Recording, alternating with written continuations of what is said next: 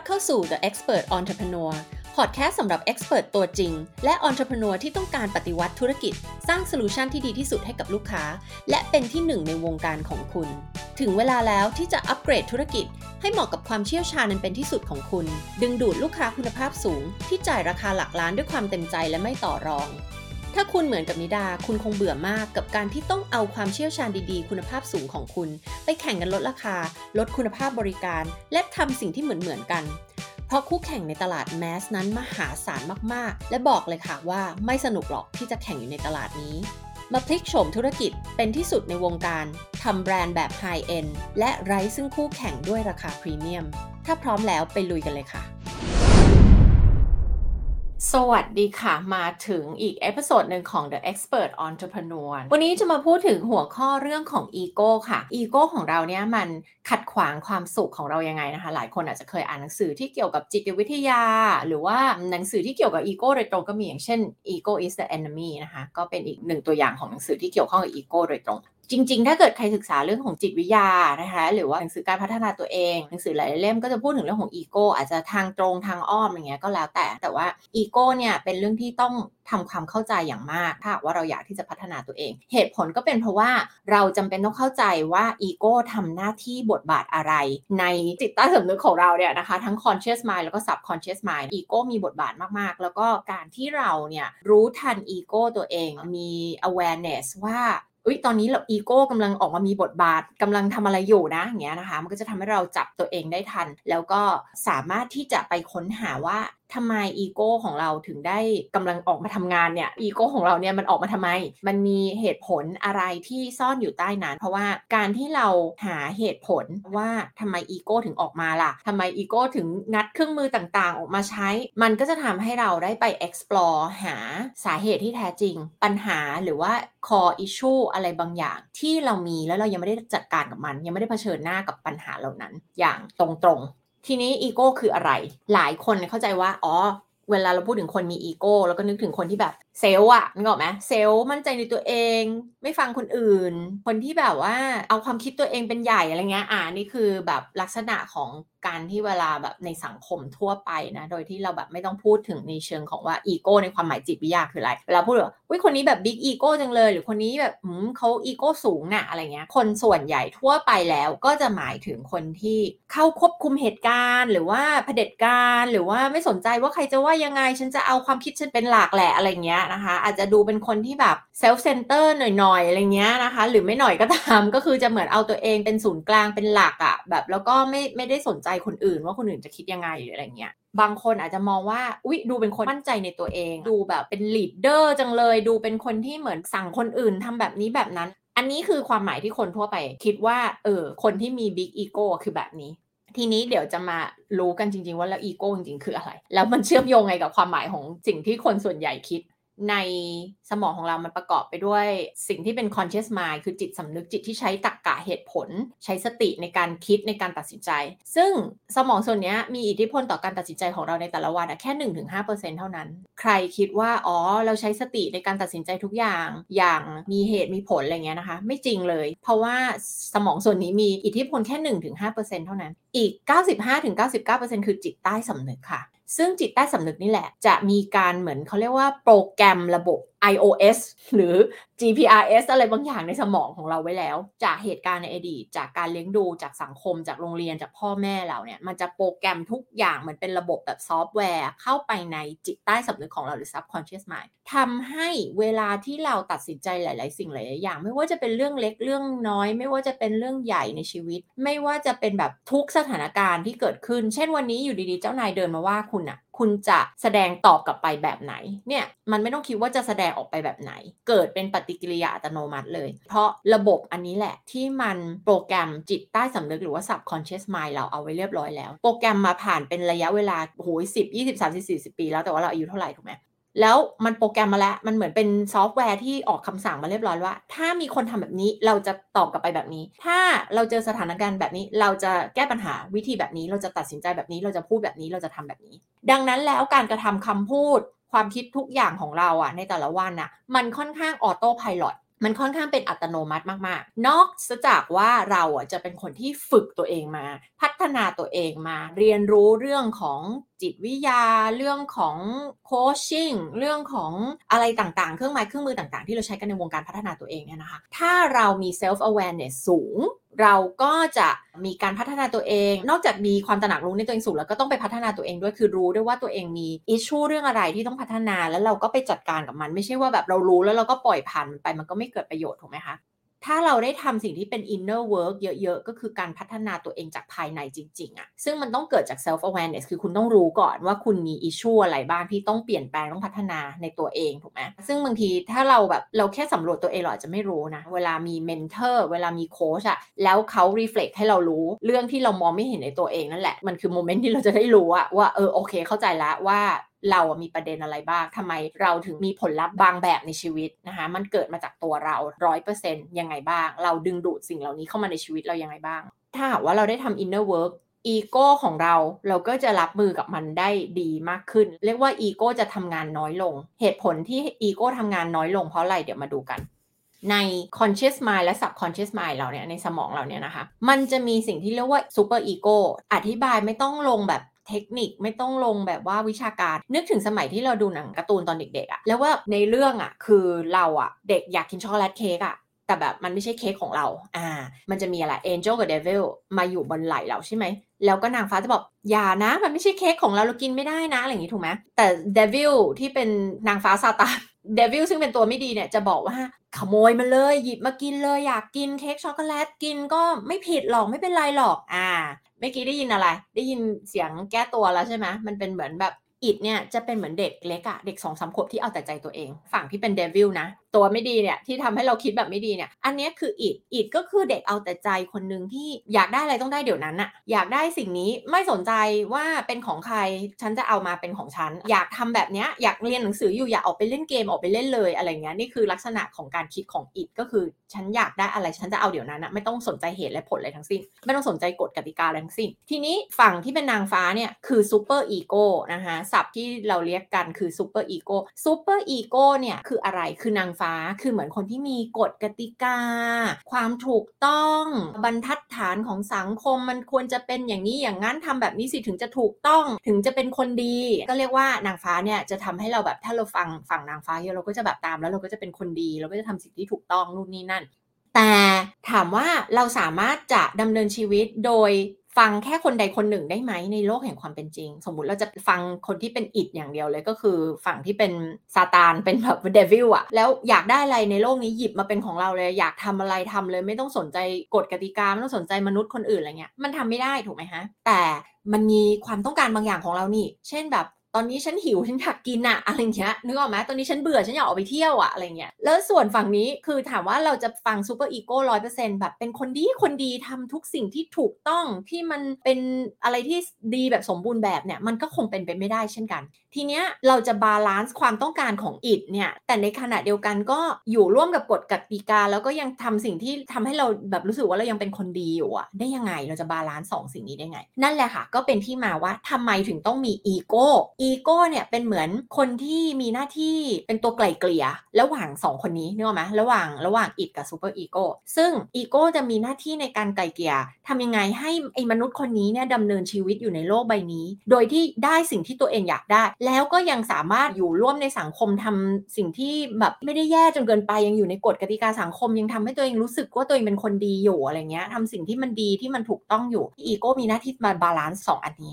แล้วก็ยังต้องรับมือกับกฎกติกาในสังคมในโลกแห่งความเป็นจริงทำยังไงให้มนุษย์คนนี้ใช้ชีวิตอยู่ในโลกแห่งความเป็นจริง แล้วอยู่กับ id และ superego ได้ด้วยถูกไหมคะอีโก้ก็เลยต้องมีเครื่องมือมาช่วยเขา ซึ่งเครื่องมือที่ว่านี้ก็มีหลายเครื่องมือเลยนะ มีเยอะมากๆเลย แต่เดี๋ยวจะยกตัวอย่างแค่สัก 3 อันที่พอจะเข้าใจได้แบบไม่ซับซ้อนมากเกินไป เครื่องมือเหล่านี้ที่อีโก้มีอะเขาเรียกว่า defense mechanism นะคะหรือว่ากลไกการป้องกันตัวเอง ป้องกันอะไร อธิบายภาษาชาวบ้านก็คือ ป้องกันให้เรารู้สึกแย่กับตัวเอง ซึ่งเดี๋ยวจะใช้กรณีของสูบบุหรี่ยกตัวอย่าง สมมุติเราติดบุหรี่เราสูบบุหรี่ใช่ไหมid บอกว่าอะไร id แบบอยากสูบบุหรี่อะอยากสูบบุหรี่ก็จะสูบบุหรี่ถูกไหมแต่ superego บอกว่าไม่ดี มันไม่ถูกต้องนะการสูบบุหรี่เนี่ยมันแบบมีผลร้ายหลายอย่างทำให้สุขภาพเราไม่ดีอะไรเงี้ยทีนี้มันเกิดอะไรขึ้นในใจ พอมันมีอย่างนี้มันมีการถกเถียงกันมันทำให้คนเราเกิดความขัดแย้งในตัวเอง เกิด internal conflict อะนะคะในภาษาเทคนิคเราเรียกว่า cognitive dissonance นะคะมันคือความรู้สึกขัดแย้งในใจ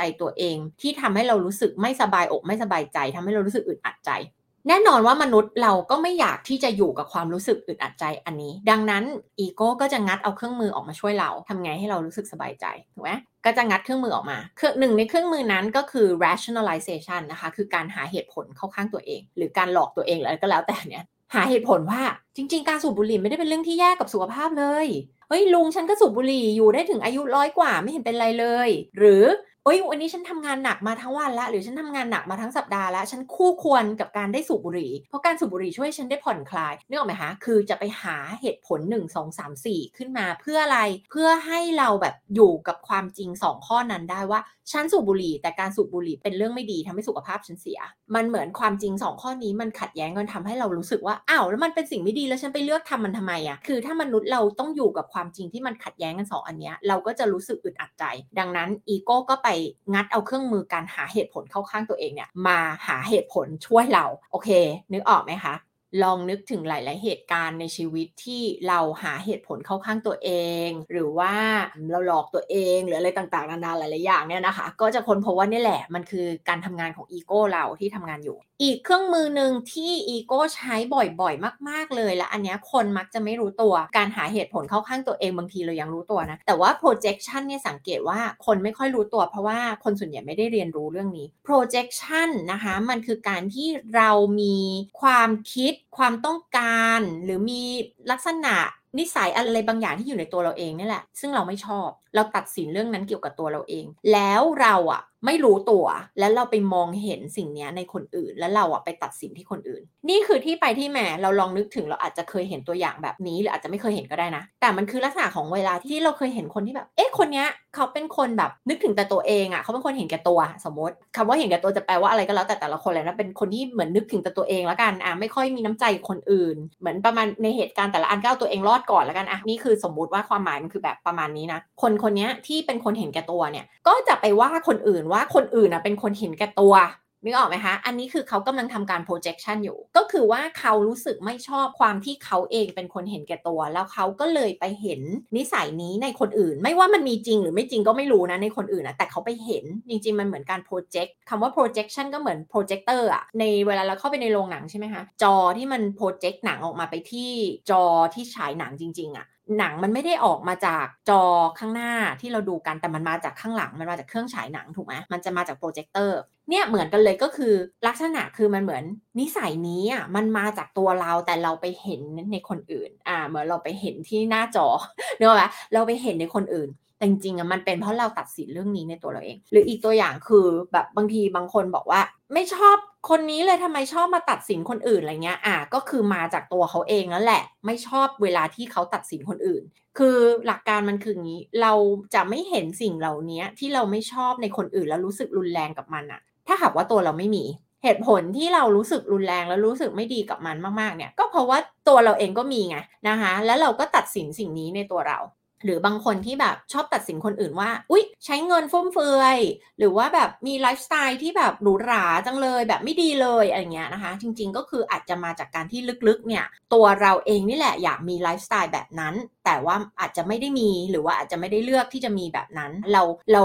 มองว่าเป็นสิ่งที่ยอมรับไม่ได้ในตัวเอง แล้วเราก็ ไปมองเห็นสิ่งนี้ในคนอื่น แล้วก็เลยไปว่าคนอื่นว่าไม่ดีเลยอะไรอย่างเงี้ยนึกออกไหมคะมันมาจากจริง ๆ แล้วเรากดสิ่งนี้เอาไว้ในตัวเราเรามีสิ่งนี้ในตัวเรา เราไม่ยอมรับสิ่งนี้ในตัวเรา แล้วเราก็ไปมองเห็นในคนอื่น อันนี้ก็เป็นอีกกลไกหนึ่งที่อีโก้ใช้ ซึ่งเวลาเราใช้สิ่งเหล่านี้ ถ้าเราไม่มีความรู้เรื่องพวกนี้ เราก็ทำไปโดยที่เราไม่รู้อะนึกออกไหมคะ เราก็เป็นไปโดยที่เราไม่รู้ตัวเลยว่าเราทำไปทำไม หรืออย่าง projection ถ้าเรา project บ่อยๆ เราก็ไม่รู้เราก็นึกว่ามันคือคนอื่นไม่ดีจริง ๆ คนนี้เห็นแก่ตัวจริง ๆ คนนี้เป็นคนตัดสินคนอื่นจริง ๆ คนนี้เป็นคนใช้เงินฟุ่มเฟือยจริง ๆ แล้วเราก็คิดว่าปัญหามันอยู่ที่คนอื่น แต่จริง ๆ คือมันไม่ใช่นะคะ มันมาจากตัวเราเอง ทีนี้ถ้าหากว่าเราไม่ได้รู้เรื่องพวกนี้เลย มันก็จะกลายเป็นเราก็วนเวียนอยู่กับ pattern แบบนี้ที่เรามัวแต่โทษคนอื่น แต่เราไม่รู้ตัวว่ามันมาจากตัวเราเองนึกออกไหมคะอย่างเช่นแบบ คนที่ไปคอยว่าคนอื่นว่าคนอื่นเห็นแก่ตัว จริง ๆ ตัวเองเห็นแก่ตัว พอเราไม่รู้ว่ามันคือตัวเราเองที่เห็นแก่ตัวเราก็จะไม่คิดพัฒนาตัวเองถูกไหมคะ ซึ่งอันนี้มัน apply ได้กับทุกเรื่องนี้ได้พยายามยกตัวอย่างที่มันแบบจะเข้าใจง่าย ๆ หน่อยอะไรเงี้ยเท่าที่ฟังมาก็น่าจะพอเข้าใจใช่ไหมคะว่า ถ้าเรารู้ไม่ทันอีโก้เนี่ยอีโก้มันบ่อนทำลายมันเซลฟ์ซาบ t ทอชีวิตเราผลลัพธ์ในชีวิตเราได้ตลอดในทุกเรื่องเลยถูกไหมมันจะเป็นเรื่องธุรกิจบริหารคน ความรักครอบครัวความสัมพันธ์เพื่อนฝูงอะไรต่างๆ นานาเนี่ยนะคะอีโก้ของเราเนี่ยมันถูก trigger ออกมาแต่ละวันเนี่ยเป็นหลายๆ รอบหลายๆ รอบเลยนะ โดยเฉพาะถ้าหากว่าเราไม่ไม่รู้ตัวแล้วก็ไม่รู้เรื่องนี้ ทีนี้วิธีจะสังเกตตัวเองได้ไงว่าเอ้ยตอนนี้อีโก้น่าจะออกมาทำงานแล้วแหละ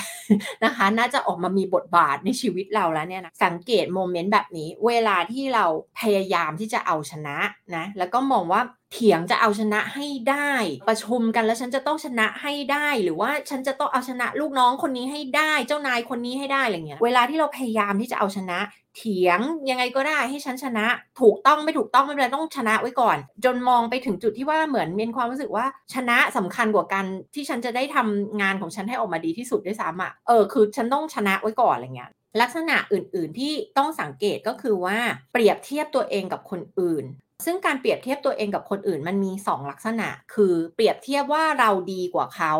นะคะเราสำคัญกว่าเขาเราเป็นคนที่เหมือนสมควรจะต้องถูกมองว่าสำคัญกว่าคนอื่นนึกออกไหมคะอ่าลักษณะเหมือนมันจะแสดงออกเหมือนคนที่แบบอยากจะได้รับการยอมรับจากคนอื่นเยอะๆอะไรเงี้ยเหมือนอยากให้คนมาแบบนับถือเราเยอะๆอยากให้คนมาแบบ มองว่าเราเป็นบุคคลผู้มีชื่อเสียง เป็นคนที่เออโดดเด่นหรือว่าเป็นสำคัญกว่าคนอื่นๆอะไรเงี้ยลองนึกภาพตามว่าถ้าเป็นในองค์กรหรือว่าในธุรกิจหรืออะไรก็ตามเนี่ยก็คือเหมือนเราไม่ได้มองว่าคนเท่ากันอะแต่เราแบบเหมือนสำคัญตัวผิดอะนึกออกไหมคะเรามองว่าฉันคือผู้ที่แบบสำคัญกว่าคนอื่นอะหรือมันอาจจะมาจากการที่เป็นคนที่เปรียบเทียบตัวเองกับคนที่แย่กว่าก็ได้ เดี๋ยวงงไหมก็คือเราอาจจะเปรียบเทียบตัวเองกับคนที่ดีกว่าเรา หรือคนที่แย่กว่าเราแต่สรุปแล้วมันคือการเปรียบเทียบ คืออีโก้จะชอบเปรียบเทียบ ไม่ว่าจะเปรียบเทียบแบบไหนก็ตามเนี่ย ก็คือเป็นผลงานของอีโก้ทั้งสิ้น ลักษณะอื่นๆ คือถ้าเรารู้สึกอิจฉาคนอื่น เวลาที่คนอื่นได้ดีหรือว่าประสบความสำเร็จหรือว่าเก่งกว่าเราอะไรเงี้ยนะคะ แล้วเรารู้สึกอิจฉา ความรู้สึกอิจฉานี้มันจะออกมาทางร่างกายเราเราจะรู้สึกได้ถูกไหมเราก็จะมีความรู้สึกไม่สบายอกไม่สบายใจรู้สึกว่าไม่โอเคที่คนคนนั้นประสบความสำเร็จอะไรเงี้ยเป็นต้น อันนี้ก็เป็นอีกหนึ่งอาการ อาการอื่นๆ เช่น แพ้ไม่เป็น อ่า ความแพ้ไม่เป็นเป็นไงแบบแพ้แล้วเหมือนแบบขี้แพ้ชวนตีอะไรเงี้ยเนอะลักษณะคือเหมือน ถ้าแพ้หรือรู้สึกด้อยกว่าหรืออะไรเงี้ยแล้วรู้สึกไม่โอเคอะไรเงี้ยลักษณะของการโทษคนอื่น การโกรธ การโมโห การไม่พอใจการอิจฉาพวกนี้เป็นผลงานของอีโก้ทั้งสิ้นเลยอีโก้ทำงานเวลาที่เรา รู้สึกยึดติดอยู่กับความคิดของตัวเองแล้วไม่ฟังคนอื่น อย่างที่บอกมันก็คล้ายๆ กับการจะต้องเอาชนะให้ได้ คือ ไม่ฟังคนอื่นฉันถูกเสมอร้อยเปอร์เซ็นต์เลยอะไรแบบนี้นะคะ แล้วก็ไม่ได้อยากรู้ด้วยว่าคนอื่นคิดยังไง จะมาจากมุมของการที่แบบเออทุกคนต้องเชื่อฉัน ทุกคนต้องฟังฉันฉันถูกเสมออะไรแบบนี้โดยที่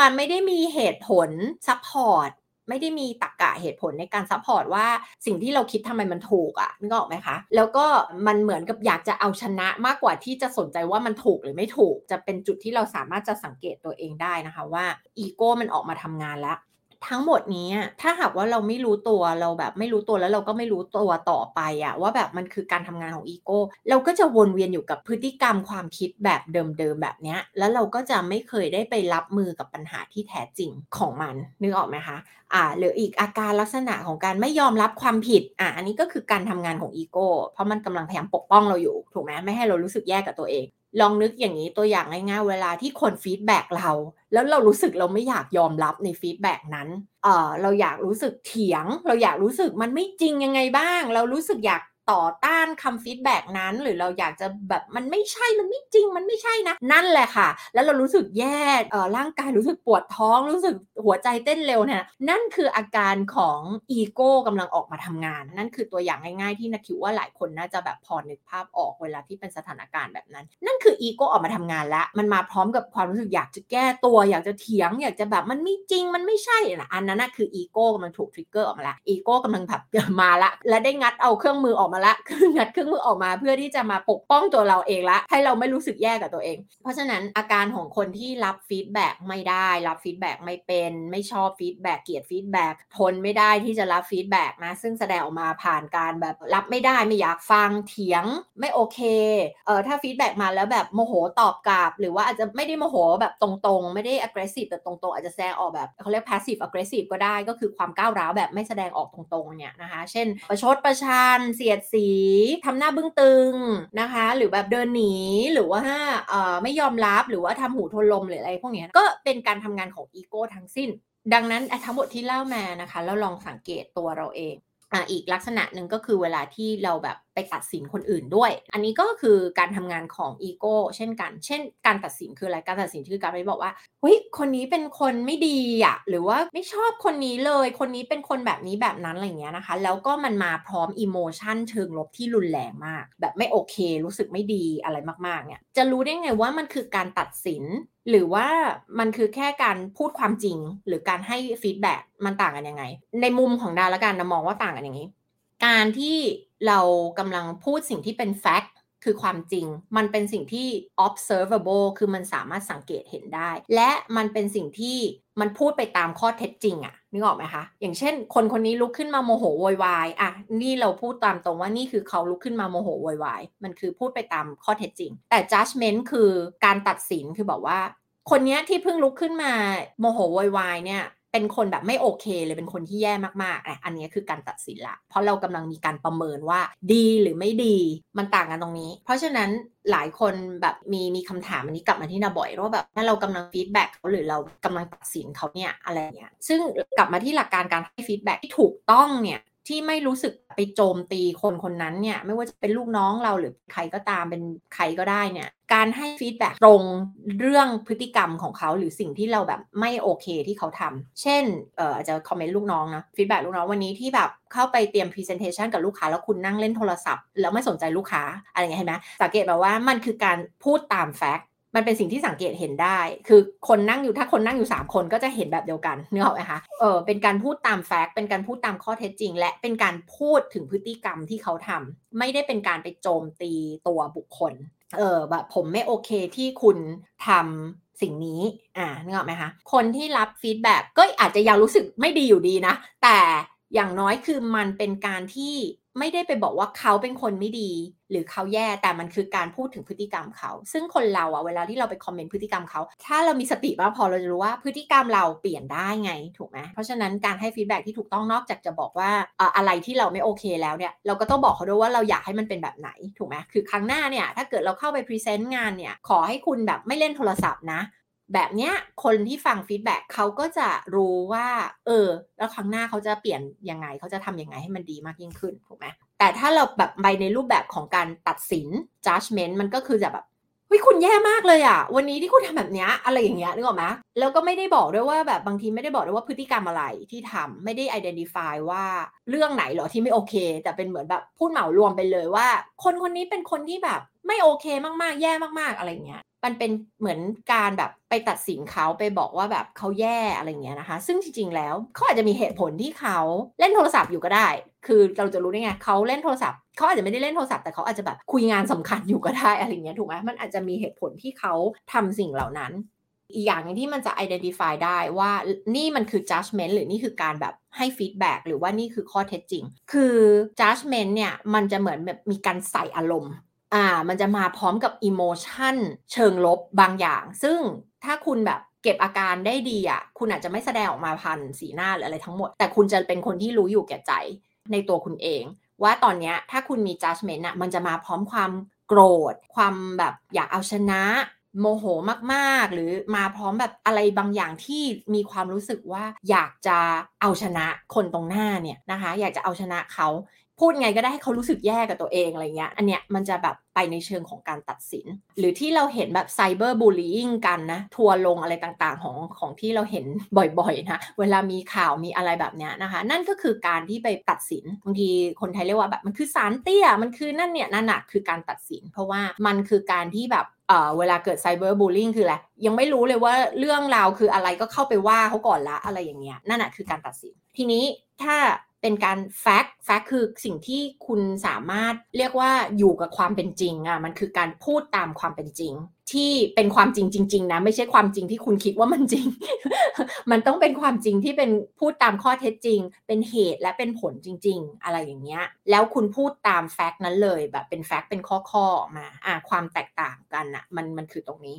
ทีนี้ถ้าเรารู้ตัวแล้วว่าโอ้อีโก้มีบทบาทในชีวิตของเรามากเหลือเกิน แล้วก็รู้แล้วว่ามันเป็นปัญหานะมันสร้างปัญหาในความสัมพันธ์ เราสร้างปัญหาในที่ทำงานเราทำให้เราแบบ ไม่ประสบความสำเร็จเท่าที่ควร เหมือนเราเป็นคนที่ไม่รู้ตัวอยู่คนเดียวคนอื่นก็เห็นหมดแล้วว่าฉันเป็นคนที่แบบมีอีโก้หรือใช้อีโก้เนี่ยอีโก้ออกมามีบทบาทตลอดเวลาเนี่ยแล้วเราจะต้องทำยังไงอะวิธีการคืออย่างนี้ทำยังไงอะ คุณต้องมีมุมมองความคิดความเชื่อยังไงว่าคุณเท่ากับคนอื่น คนเราเท่ากันอะสุดท้ายเราคือมนุษย์เท่ากัน มันคือชีวิตหนึ่งชีวิตเท่ากัน แล้วสุดท้ายชีวิตคนเราตายไปก็เป็นไม่มีค่าเท่ากัน กลายเป็นฝุ่นหมดทุกคนถูกไหมถ้าเรารับรู้ว่าจริง ๆ สุดท้ายคนเราไม่ว่า ฐานะยังไงชื่อเสียงยังไงความสามารถยังไงอะไรไงสุดท้ายเราคือคนที่เท่ากันอะเราก็ไม่จำเป็นที่จะต้องไปเปรียบเทียบตัวเองกับคนอื่นว่าเราด้อยกว่าคนนี้หรือเราดีกว่าคนนี้ อันนี้ไม่พูดถึงเรื่องของ การที่เราจะรู้ว่าอ๋อก็ฉันเก่งเรื่องอะไรหรือฉันมีความสามารถอะไรนะ อันนี้ไม่ใช่เรื่องของอีโก้นะอีโก้มันจะมาพร้อมกับ emotion ที่รู้สึกอยากจะไปกดคนอื่นให้แย่กว่าเรา หรือมันมาพร้อมกับความรู้สึกว่า ฉันด้อยค่าฉันแย่กว่าคนอื่นจังเลย ก็มาพร้อมความรู้สึกที่ไม่ดีอีก ไม่ไม่ใช่คนที่แบบมี self esteem ที่ดีและเซลฟ์คอนฟ idence ที่ดีอะ อันนั้นคือมันจะไม่ได้มาพร้อมกับความรู้สึกแย่ๆพวกนี้ อะนี่คือจุดที่จะวัดได้ว่ามันต่างกันยังไง ระหว่างคนที่เออมั่นใจในตัวเองรู้ว่าฉันเก่งรู้ว่าฉันดีนะ กับคนที่เหมือนเปรียบเทียบตัวเองกับคนอื่นเนี่ยเวลาที่แบบอีโก้มันออกมาทำงานเนี่ยมันต่างกันแบบนี้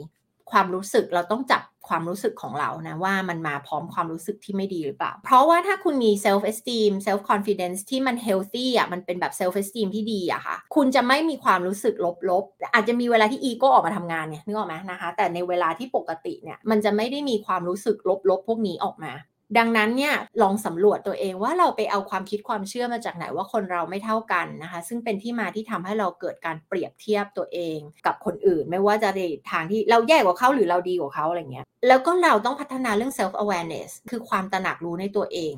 โดยการทำยังไงล่ะ ขอ feedback ซึ่งอีโก้ไม่ชอบ feedback แต่ต้องขอ feedback จากคนรอบตัวเยอะๆ และต้องตั้งคำถามกับตัวเองบ่อยๆแทบจะตลอดเวลาคือ observe ตัวเอง observe ความคิดตัวเอง สังเกตความคิดตัวเองสังเกตคำพูดตัวเอง สังเกตอารมณ์ตัวเอง สังเกตการกระทำของตัวเอง เช่น เอ๊ะเมื่อกี้เราเราหงุดหงิดกับกับคนนี้มันเป็นเพราะอะไรอะ่ะเกิดอะไรขึ้นกับเรา เราหงุดหงิดเรื่องอื่นมาก่อนหรือเปล่า หรือเราไม่พอใจเขาหรือเปล่าเราโกรธเขาหรือเปล่าเราโกรธตัวเอง เราเป็นอะไรไม่มีความสุขกับตัวเองหรือเปล่าวันนี้อะไรคือมันมีการตั้งคำถามกับตัวเอง ที่ไปที่มาของความคิดอารมณ์คำพูด การกระทำและผลลัพธ์ ของเราอะในชีวิตของเรา ในทุกห่วงเวลา ถ้าหากว่าเรามีการสำรวจเรามีการตั้งคำถามกับสิ่งที่เราเป็นกับสิ่งที่เราทำกับสิ่งที่เราพูด กับสิ่งที่เรารู้สึกกับสิ่งที่เป็นความคิดที่ผุดขึ้นมาในความคิดเราเนี่ยมันก็จะทำให้เราอะคอยจับสังเกตตัวเองอ่าแล้วยิ่งถ้าเรามีความรู้เรื่องพวกนี้นะคะ เวลาอีโก้ออกมาทำงาน เราก็จะอ๋อโอเค รู้ตัวแล้วว่านี่คืออีโก้มาทำงาน พอเรารู้ตัวละ เราก็จะ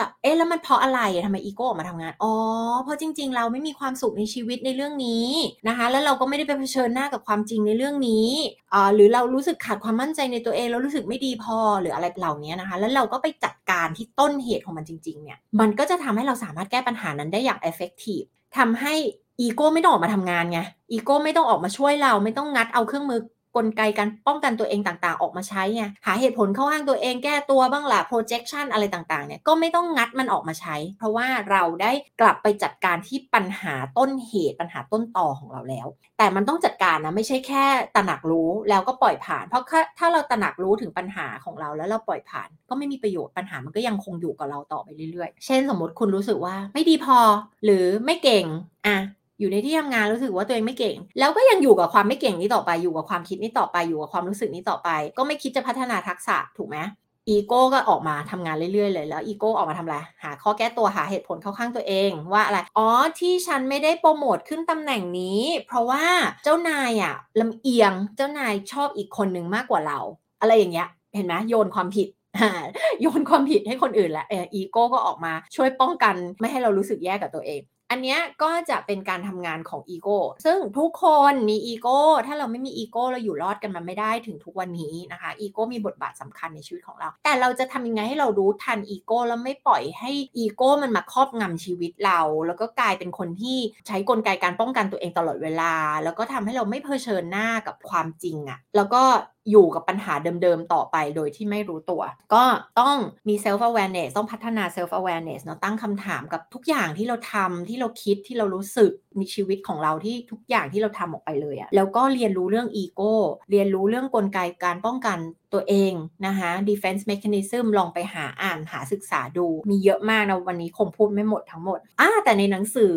reinventing you redesigning life เล่มใหม่ที่จะออกก็จะมีพูดถึงเรื่องของ defense mechanism นะคะสำหรับใครที่เดี๋ยวได้ได้ pre order แล้วก็ได้สั่งมาอ่าน แต่ก็ไม่ได้พูดถึงทุกอันเหมือนกัน เพราะว่ามันเยอะมากนะแบบ20 กว่าอย่างเนี่ยแบบเยอะมากแล้วก็บางอันเนี่ยนามองว่าอาจจะเข้าใจยากนิดนึง ถ้าหากว่าไม่ได้เป็นแบบเขาเรียกว่าอะไรนิสิตนักศึกษา หรือว่านักวิชาการด้านจิตวิทยาเนี่ย อาจจะเข้าใจยากแม้กระทั่งคนที่มาสายนี้ก็ยังเข้าใจไม่ได้ทั้งหมดเลย เพราะว่ามันซับซ้อนนะสมองของคนเรา แต่ว่าหาศึกษาหาอ่านได้นะทุกวันนี้ใน Google มีทุกอย่าง แล้วก็นะเชื่อว่าหลายคนก็เก่งมาจากการแบบไปไปศึกษาไปอ่านเอง self learning อ่านหนังสืออะไรอย่างเงี้ยนะคะ ก็สามารถไปอ่านได้นะมีประโยชน์มากนะขอย้ำว่ามีประโยชน์มากจริงนะเรื่องการทำความเข้าใจกับอีโก้เราแล้วก็ defense mechanism เนี่ยเพราะพอเราเข้าใจปุ๊บว่าเราจะจับตัวเองได้เวลาที่เรามีการกระทำเหล่านี้ มันจะ identify ได้เลยว่าอ๋อโอเคนี่ฉันทำสิ่งนี้อยู่นี่ไง แล้วน่าจะใช้คำว่าให้เรา name it ให้ name it คือ label อะ name it คือมีชื่อเรียกให้กับมันอะนะคะ เวลาที่เกิดสิ่งเหล่านี้ เหมือนคนเราถ้าเราไม่รู้ทันอารมณ์ตัวเองอะก็ให้ name it เหมือนกันว่า โอเค พยายามอยู่กับคำศัพท์ที่มันเกี่ยวกับความรู้สึก เช่นตอนนี้เสียใจ หงุดหงิด ผิดหวัง โกรธ โมโห เครียดแค้น เกลียดชัง อิจฉา หรือมันคือความรู้สึกอะไร เราเรียนในระบบโรงเรียนมหาลัยมา ไม่ค่อยจะมาบอกให้เราแบบอยู่กับความรู้สึกตัวเอง หรือยอมรับความรู้สึกตัวเอง แล้วพอเราไม่รู้ความรู้สึกตัวเอง เราแบบซ่อนเลนเราปิดบัง เราแบบกดมันเอาไว้ มันก็จะทำให้เราไม่ได้ดิวกับมัน ไม่ได้รับมือกับความรู้สึกเหล่านั้น เหมือนคนที่ผิดหวังซ้ำๆผิดหวังซ้ำๆวันนึงก็ระเบิด โกรธหงุดหงิด ซ้ำๆซ้ำๆไม่ได้พูดไม่ได้จัดการวันนึงก็ระเบิดเหมือนกันถูกไหมจะระเบิดออกมารูปแบบไหนเท่านั้นเองซึ่งมันไม่เกิดผลดีกับชีวิตเราเลย ไม่เกิดผลดีกับทุกอย่างงานธุรกิจความสัมพันธ์หรืออะไรก็แล้วแต่ ดังนั้นเนี่ยเมื่อมันเกิดแล้วถ้าเรารู้ทันแล้วเราเนมอิดเราพูดเลยว่านี่คืออะไรโอเค วันนี้ฉันหงุดหงิดโอเค วันนี้ฉันผิดหวังโอเค วันนี้ฉันเสียใจโอเค วันนี้ฉันโกรธ เราเนมอิดเราตั้งชื่อให้มันเลย ว่าอย่างเนี้ยคือเรียกว่าอะไร เหมือนมันทำให้มันเป็นรูปธรรมขึ้นมาแล้ว จากที่เป็นความรู้สึกที่เรามองไม่เห็นด้วยตาเปล่า พอเราเนมอิดปุ๊บโอเค มันมีตัวตนล้านนึกออกไหมคะโอเคฉันโกรธโอเคฉันเสียใจโอเคฉันไม่พอใจโอเคฉันผิดหวังพอเราเนมอิดปุ๊บมันมีตัวตนละมันดูมีรูปธรรมมากขึ้น พอมันเป็นรูปธรรมมากขึ้นเราจะสามารถจัดการกับมันได้ไงถูกปะคือเหมือนเราจะอิกนอมันไม่ได้แล้วเพราะมันมีชื่อละโอเคนี่คือเสียใจวันนี้ฉันเสียใจแล้วมันจะเริ่มเกิดการสำรวจละอ้าวเสียใจเพราะอะไร ต้นเหตุมาจากอะไร อ๋อเจ้านายว่าเหรอ อ๋อ ลูกน้องว่าเหรอ อ๋อ วันนี้รู้สึกแบบผิดหวังกับตัวเองเหรอ อะไรเงี้ยนึกออกไหมคะแล้วเราก็จะไปดิวกับเรื่องที่เป็นต้นเหตุนั้นได้ แล้วมันก็จะจบไงหรืออย่างน้อยมันก็จะดีขึ้นไงถูกไหมแต่ถ้าเราแบบทำไม่รู้ไม่ชี้กับความรู้สึกเหล่านี้ แล้วก็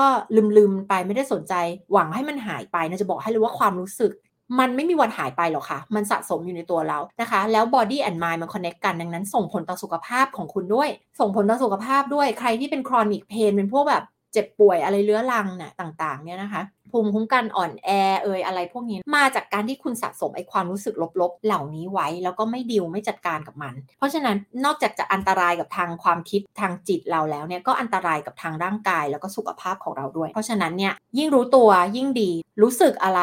สังเกตตัวเอง observe ตัวเอง แล้วก็ name it แล้วก็จัดการกับต้นเหตุของปัญหา เรียนรู้เรื่องอีโก้เรียนรู้เรื่องการพัฒนาตัวเอง ซึ่งต้องพัฒนากันตลอดชีวิตนะ ไม่มีวันที่จะถึงจุดที่มันจบสิ้นกับการพัฒนาตัวเอง สังเกตตัวเองฝึกเรื่องของ self awareness นะคะ เรื่องการตระหนักรู้ในตัวเองสำคัญมากเลย ตั้งคำถามว่าทำไมเราถึงต้องเปรียบเทียบตัวเองคนอื่นนะ ถ้ามักจะเปรียบเทียบตัวเองกับคนที่เก่งกว่าดีกว่า แล้วก็รู้สึกไม่ดีกับเขารู้สึกอิจฉาเขาหรือรู้สึกไม่ดีกับเขาในเวลาที่เขาสำเร็จหรือเขาเก่งกว่า หรือเขาฉลาดกว่าหรืออะไรกว่าเนี่ยก็ต้องกลับมาดูเรื่องของ self esteem ของตัวเองแล้วก็ต้องมาดูว่าอะแล้วทำไมอะเรารู้สึกไม่ดีกับตัวเองเพราะอะไร เรารู้สึกด้อยกว่า เรารู้สึกตัวเองไม่ดีพอเพราะอะไร เกิดจากผลลัพธ์อะไรในชีวิตหรอ หรือจริง ๆ คุณอาจจะเป็นคนที่สำเร็จและดีและเก่งมากอยู่แล้ว แต่ว่าคุณประเมินตัวเอง คุณรู้สึกดีไม่ดีพอสักทีหนึ่งอะนะคะ อันนี้เป็นอิชชูเรื่องของ self esteem ละที่ต้องไปพัฒนา self esteem ถ้าใครเคยฟังหรืออ่านหนังสือของน้ำมาก่อนนะมันคือการประเมินตัวเราเอง มันอาจจะไม่ได้อยู่บนพื้นฐานของความเป็นจริงเลย มันคือการประเมินตัวเองว่าเราเนี่ยคู่ควรกับความสุขความสำเร็จสิ่งดีๆ ในชีวิตหรือเปล่า แล้วเราจะมีความสามารถในการเอาชนะอุปสรรคต่างๆ ที่เข้ามาในชีวิต แล้วก็ไปเจอสิ่งที่เราคู่ควรหรือเปล่า มันคือการประเมินตัวเราเองอะ self esteem ซึ่งมันไปอยู่ที่สิ่งที่ลึกมาก แล้วก็มองไม่เห็นด้วยตาเปล่า ถ้าหากว่าเรารู้สึกเราเปรียบเทียบรู้สึกด้อยอยู่ตลอดเวลา ลองไปดูเรื่องของ self esteem แล้วก็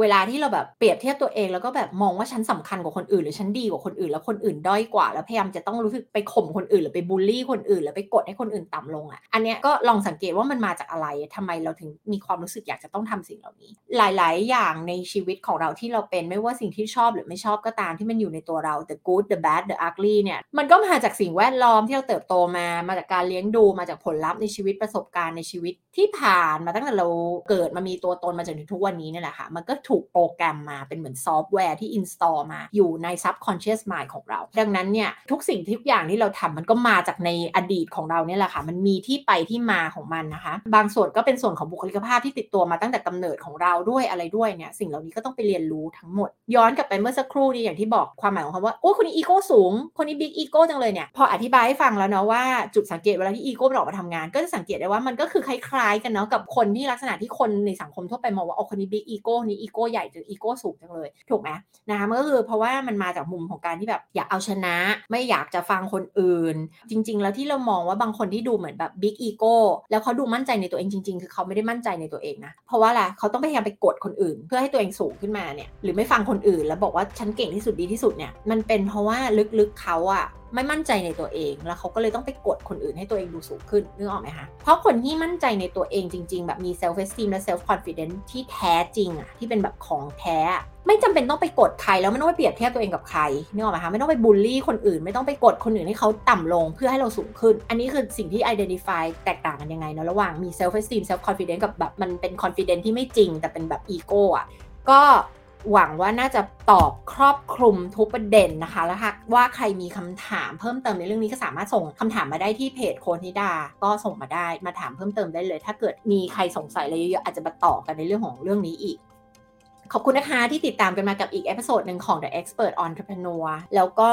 ตอนนี้อาจจะไม่ได้เกี่ยวข้องโดยตรงกับกลยุทธ์ธุรกิจนะคะ แต่สำคัญมากนะคะ จะบอกว่าเวลาที่โค้ชลูกค้านะ ไม่ว่าจะเป็นเจ้าของธุรกิจ ไม่ว่าจะเป็นแบบ CEO ไม่ว่าจะเป็นผู้บริหารเนี่ย งานชิ้นใหญ่อันนึงเลยที่เราต้องทำก็คือเรื่องของ self awareness นะคะ ที่เราจะต้องแบบรู้จักตัวเองอย่างถ่องแท้ คือรู้จักแบบลึกอะไม่ใช่รู้จักแบบคนทั่วไปบอกเออฉันรู้ฉันรู้ตัวรู้จักตัวเองเนี่ยจะบอกว่าคนส่วนใหญ่ไม่ได้รู้จักตัวเอง ไม่ได้รู้เท่าทันความคิดตัวเอง ไม่รู้ทันความรู้สึกตัวเอง ไม่รู้ว่าทำไมเรามีความคิดแบบนี้ มีความรู้สึกแบบนี้ มีการกระทำแบบนี้มีคำพูดแบบนี้ แต่มันเหมือนแบบ react ออกไปเลย พูดออกไปเลย แสดงออกไปเลย อย่างที่บอกทุกอย่างมันเหมือนออโต้พายロ auto run ทุกอย่างแบบโปรแกรมมาแล้วว่าจะแสดงออกแบบนี้ ทีนี้ถ้าเราไม่รู้ว่าในจิตใต้สำนึกของเราที่ถูกโปรแกรมมาในอดีตอะมันมีบางอย่างที่มันไม่เวิร์กอะถูกไหมพ่อแม่เราที่เลี้ยงเรามาก็ไม่ perfect ถูกไหมก็อาจจะมีรูปแบบพฤติกรรมความคิดที่ไม่โอเคบางอย่างที่ถ่ายทอดมาสู่เรา และถ้าเราไม่รู้ถึงสิ่งเหล่านี้เราก็ไม่ได้กลับไปแก้ไข เราก็ต้องเป็นแบบนี้ไปตลอดหรอ มันก็ไม่ใช่ถูกไหมเราก็ต้องอยากพัฒนาตัวเอง ดังนั้นสิ่งหนึ่งที่เป็นงานหลักในการโค้ชเลยก็คือเรื่องของพัฒนา self awareness แล้วก็รู้ทันอีโก้ของตัวเอง หวังว่าก็จะได้นำไปใช้ก็ในที่สุดแล้วว่าถ้าเรามี self awareness เพิ่มขึ้น เรารู้ทันอีโก้ตัวเอง เราไปจัดการกับปัญหาที่เป็นต้นเหตุหรือว่าอะไรต่างๆของเราอะค่ะ แล้วเราได้พัฒนาตัวเองอะค่ะ แน่นอนว่าเป็นเรื่องที่สำคัญมากกับเรื่องของ self identity แล้วก็ mindset ของเราในการเป็นเจ้าของธุรกิจ วันนี้ก็คิดว่าเข้มข้นกันมาพอสมควรกับเรื่องของอีโก้จบกันไปก่อนกับ episode นี้นะคะ แล้วเดี๋ยวเราพบกันใน episode หน้าค่ะกับ The Expert Entrepreneur ค่ะ